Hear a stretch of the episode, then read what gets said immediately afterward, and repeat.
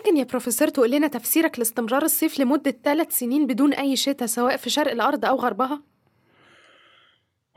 الموضوع مش موضوع صيف وشتاء. تقصد عشان كبت. كبت؟ زي ما بقولك كبت. كل اللي بيحصل ده كبت. مش الشتاء بس اللي ما بيجيش آخر ثلاث سنين. الزلازل وقفت حتى في اليابان نفسها. الأعاصير في أمريكا قلت للخمس. الجليد بيزيد في القطبين على عكس كل المتوقع في الدراسات القديمة والحديثة مم. وده كله معناه إيه؟ الطبيعة بتعمل وقفة ولازم نبدأ نجهز عشان في حاجة هتحصل مش عارف هنقدر نواجهها ولا مش هنقدر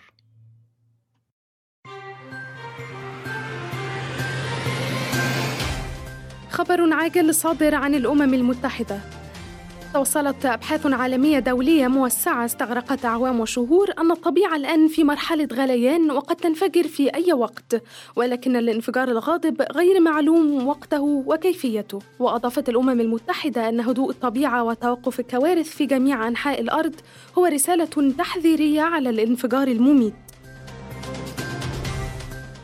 ولإنقاذ البشرية مما وصلت إليه تقرر توحيد تصميمات تحت رعاية الأمم المتحدة مصوت عليها بالأغلبية من الدول التي قرر بعضها حفر أنفاق ومقرات تحت الأرض وقرر البعض الآخر بناء أبراج كل دولة على حسب طبيعة أرضها.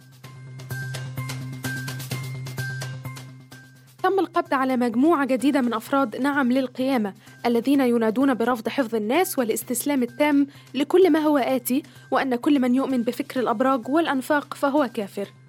وقد قامت قوات الأمن بمنع محاولتهم لمنع ترحيل وتسكين الناس في أبراجها وقررت المحكمة إعدامهم شنقا بتهمة تجدير الأمن العام وعرقلة المحافظة على سلام البشرية.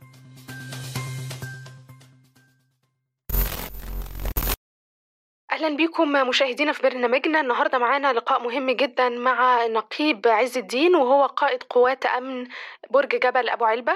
آه، أهلا بحضرتك يا فندم. أهلا وسهلا يا فندم. كنا عايزين حضرتك تكلمنا عن آخر التطورات في الب- في البرج وإيه اللي أنتوا بتتوقعوه الفترة الجاية؟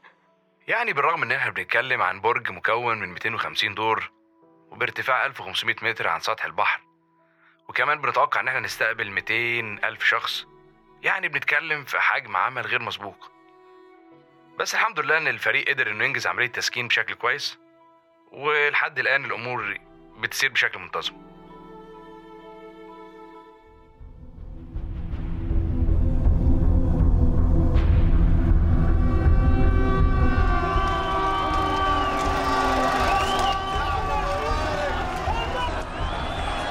مجموعة 45 من بلوك 105 تبدأ تجهز عشان تتسكن بعد الفجر.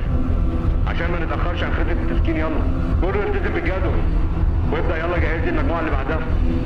عشان بعد المجموعة 45 هنبدأ نسكن مجموعتين مع بعض.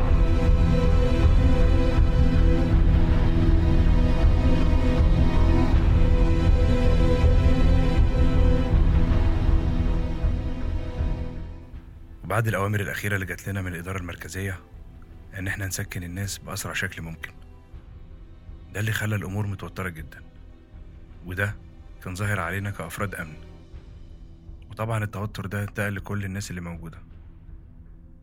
في الآخر نجحنا في تسكين الناس. وبدأ الفريق بتطبيق إجراءات الأمن النهائية. وده كان معناه إن النهاية قربت.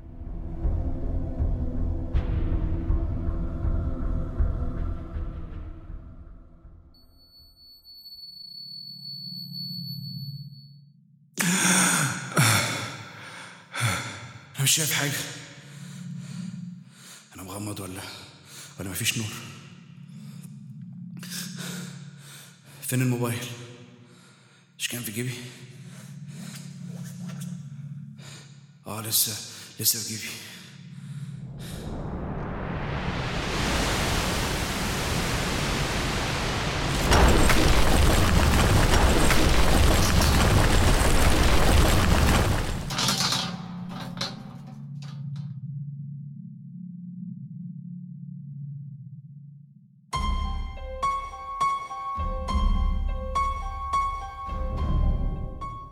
Arcast FM تقدم الخراب يبدأ. تمثيل سامي القشلان وتأليف معتز حجازي.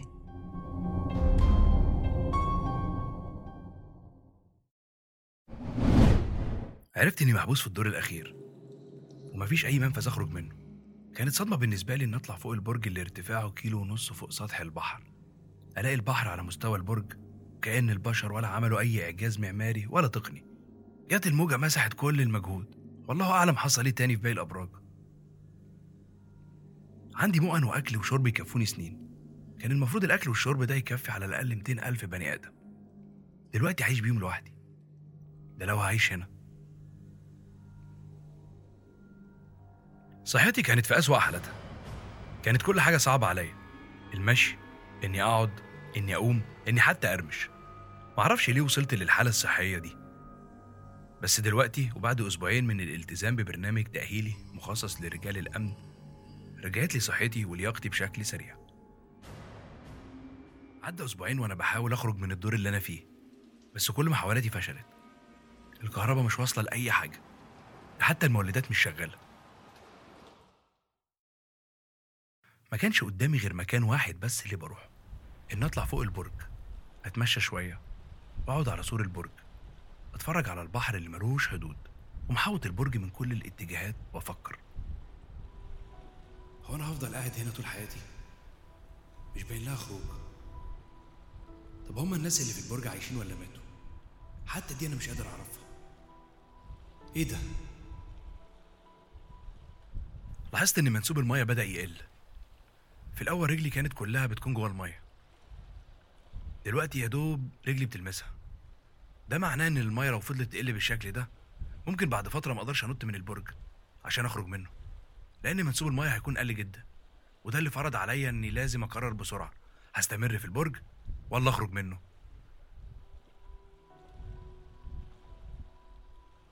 ما كانش ينفع أقرر أسيب البرج ولا لأ؟ كان لازم أتأكد بأي شكل من الأشكال إن مفيش حد في البرج عايش معايا وأحاول أنقذه أو هو اللي ينقذني.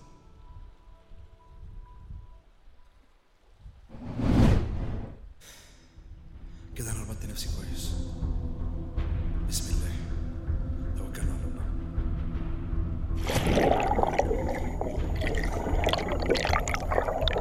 لازم اغوص لأقصى مسافة.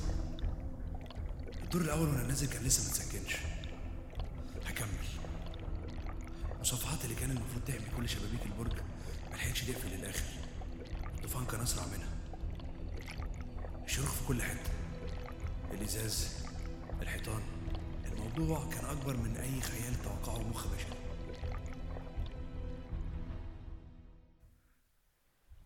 ما كنتش قادر أشيل من مخي منظر الجثث العايمة في المية جوه حيطان البرج. الناس دي ماتت غرقانة أو يا إما ماتوا من أول موجة عدت على البرج.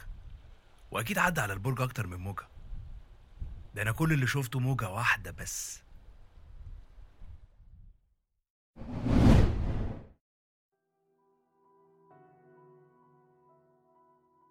عدت شوية أيام تانية وأنا بحضر الشنط اللي هخرج بيها من هنا. كان ممكن أحضر الشنط في وقت أقل من كده بس ترددي هو اللي كان مبطئني. حضرت القارب المطاط وطلعته سطح البرج ومعاها الشنط.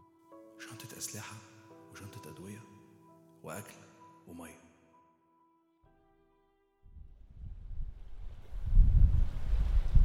وقفت على سور البرج وبصيت تحت.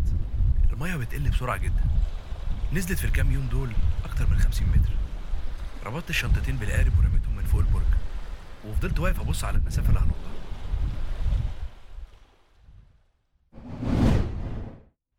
بعد ما نطيت في المية لقيت اللي أنا فيه ما يقلش خطورة عن وجودي في البرج. بس وأنا في البرج كنت هموت بعد 20 30 سنة. إنما وأنا في المية ممكن أموت في أي لحظة. في الأساس أنا المفروض على أرض حدود مصر مع السودان. بس ما بقاش في حاجة على حالها لأن أكيد كل التضاريس اتغيرت. وأنا حاليا في بحر. ومفيش أي معلومة تفيدني إني أجدف في أي اتجاه. بس ما بطلتش تجديف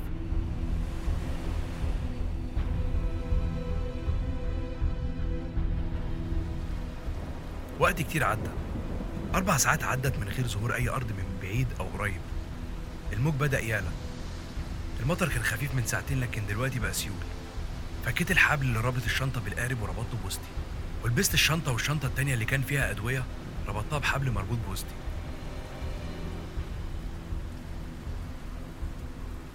فضل الموج يعلى.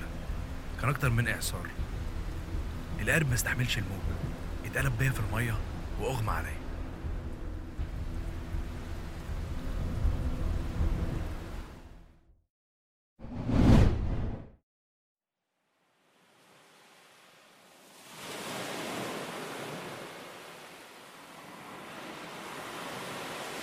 سخونة الشمس صحتني صحيت على الأرض. أرض رمل. كان ورايا البحر بغموضه واللي قدامي ما يقلش حاجة عن غموض البحر. أنا خرجت من البرج عشان أوصل للأرض بس أنا وصلت المكان ممكن برضه ما أعرفش أخرج منه.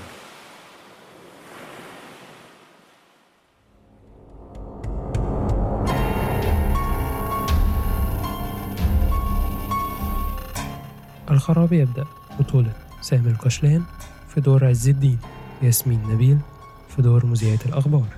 تأليف معتز حجازي سيناريو وحوار معتز حجازي وعبد الله غانم الإنتاج الصوتي عبد الله غانم وحازم محمد. مسلسل الخراب يبدأ من إنتاج Arcast FM. تقدروا تسمعوا المسلسل على application البودكاست المفضل ليكم ولو عجبكم ما تنسوش تشاركوا المسلسل مع أصحابكم.